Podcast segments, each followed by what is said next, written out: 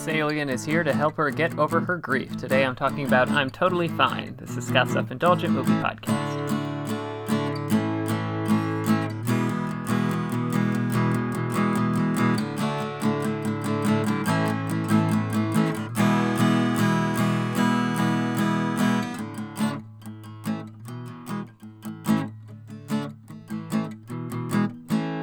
Hello, movie friends. Welcome to Scott's Self Indulgent Movie Podcast. I am Scott, and today I am talking about I'm Totally Fine, which is kind of an indie sci fi comedy of sorts that I thoroughly enjoyed. Uh, starring Jillian Bell and Natalie Morales. And yeah, this one's very cute and actually hit harder than I expected it to. So, uh, just based on the premise, I wasn't entirely sure what it would deliver, and uh, yeah, really enjoyed it. So, without further ado, let's get started. Science fiction is a genre with limitless possibilities that often finds itself focusing on specific kinds of stories or themes handled in specific ways. For instance, if your sci fi movie is going to tackle killer technology, it will probably be an action movie that emphasizes the importance of human connection, see the Terminator franchise. If you're tackling a complex human emotion like grief, there's a good chance it'll be a sweeping epic with a single word title like Contact or Arrival.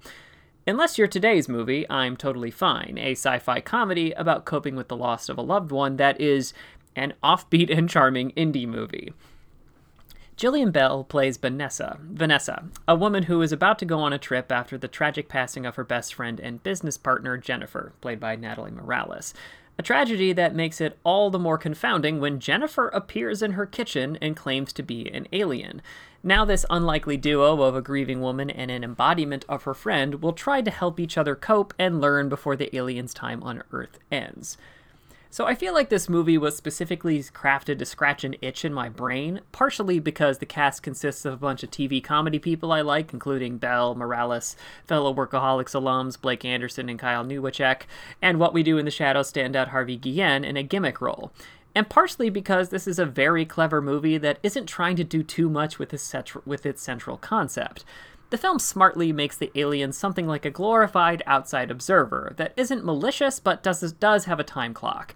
This means, in essence, Vanessa can get one last weekend with her bestie at her lowest point and try to get one last hurrah versus the unceremonious departure she did get. And now she has a being with her best friend's face, face who can push her out of her comfort zone or encourage her to make connections.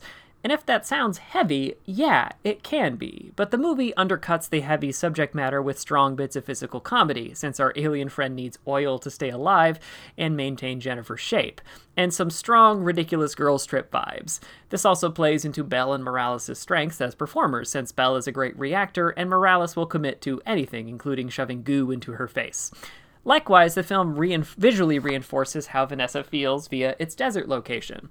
So, right when Vanessa feels the most alone, she's literally in the middle of nowhere. What I low key love about this movie, though, is how it treats the entire experience as perpetually incomplete for Vanessa. As kind as this alien is, she isn't actually her best friend, and she can't give her closure or the answer she so desperately wants.